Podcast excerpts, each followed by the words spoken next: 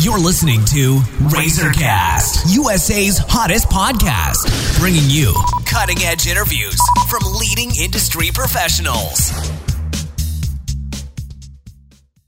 Hello, everyone. This is Liz Harvey coming to you from our studios in New York City, where we are dedicated to bringing you top quality advice from many of the leading expert professionals across the U.S. In today's episode, we are speaking with Dr. John Vitale. Dr. Vitale is the founder of Dr. John R. Vitale, DMD, at Port Liberté, a general dentistry and cosmetic dentistry practice in Jersey City, New Jersey. He has an extensive dental background that began at Iona College and then at the University of Medicine and Dentistry of New Jersey.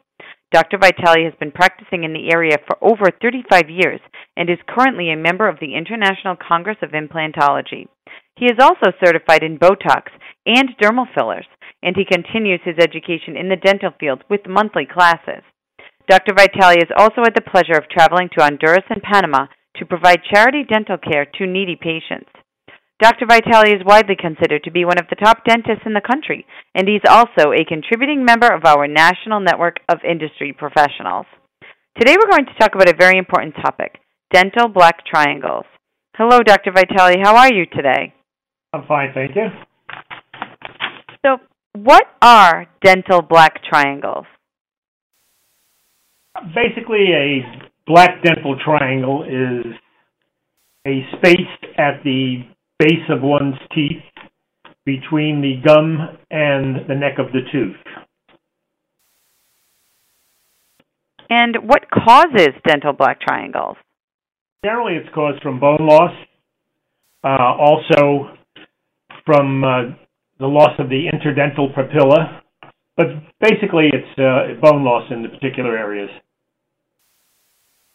And do black triangles make people appear older and become more self conscious?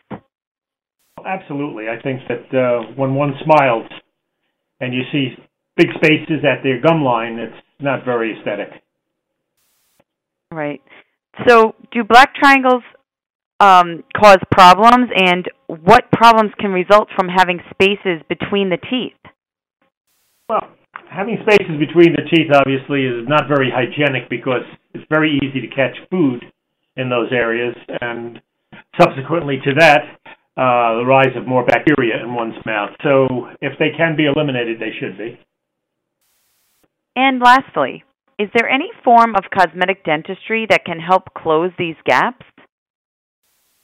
Yes, there are a couple of methods of doing it. One is with laminates, uh, by recontouring the tooth and placing a, um, a, a veneer over the tooth.